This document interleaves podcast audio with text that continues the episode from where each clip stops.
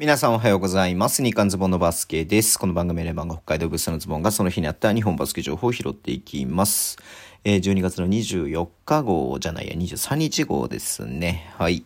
あれだね、平成天皇の誕生日でしたね。88歳とかだっけ？ね、すごいね。はい。えー、っと、今日いろいろありましたね。はい。えー、まず、京都ハンナリーズですね。えー、っと、ずっとインジャーリスト載ってました。デイビッド・サイモがね、え、っと、インジャーリスト抹消ということで、まあだから多分次の、え、今週末から出れるのかなっていうふうに思います。うん。なかなかね、やっぱりサイモがいないことによって、厳しい戦いがね、続いていた京都ですんで、まあ、ここをね、きっかけにちょっと頑張ってほしいなっていうふうには思ってています。やっぱサイモン、ほんとね、まあ、年齢としてはね、ほんと大々ベテランなんですけれども、うん、頼りになりますんでね、やっぱ得点、リバウンド、ディフェンス、うん、まあ、あんまディフェンスしない時あるけどね、うん。いや、ちょっとね、この辺は本当に、えー、京都のね、えっ、ー、と、ここからの盛り返し期待したいなと思います。まあね、インジョイリストを、えー、まあ、しようということは、一人外国籍をね、カットしなければいけないということで、まあ、この間ね、えっ、ー、と、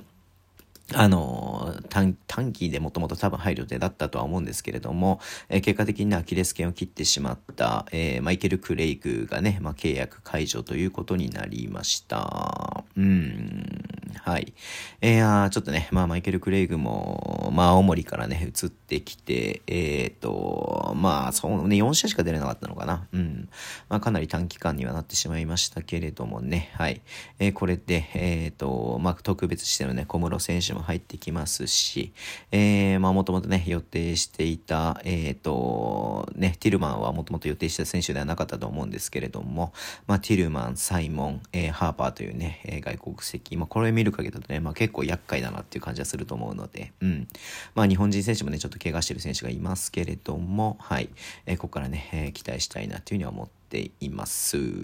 はい。えー、あと、ちょっと残念なニュースですけれども、えっ、ー、とね、サイネオフェニックスの、えー、ツヤ選手ですね。ツヤってるツヤくんがですね、えー、右足関節、えー、外側、えー、人体損傷ということで、全治3週間ぐらいってことですね。うん。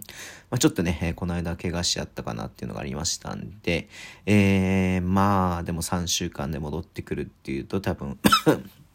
えー、まあ、オールスターでちょうどね、えー、そこの次の、まあ、1ヶ月後ぐらいかな、1月の末ぐらいになるかなっていうふうには思いますけれども、はい、しっかり直してほしいなっていうふうに思います。はい。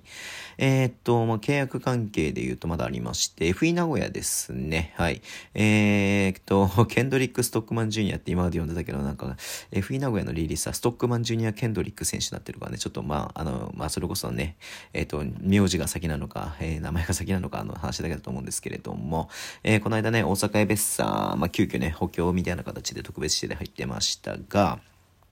まあね、対談っていうニュースがありましたんで、FE 名古屋が契約ということですね。まだ2001年生まれとかだっけ？ね、まだ大学生の年なんですよね、年齢で言うとね。あ、2000年生まれか、ごめんなさい。2000年生まれなんでね。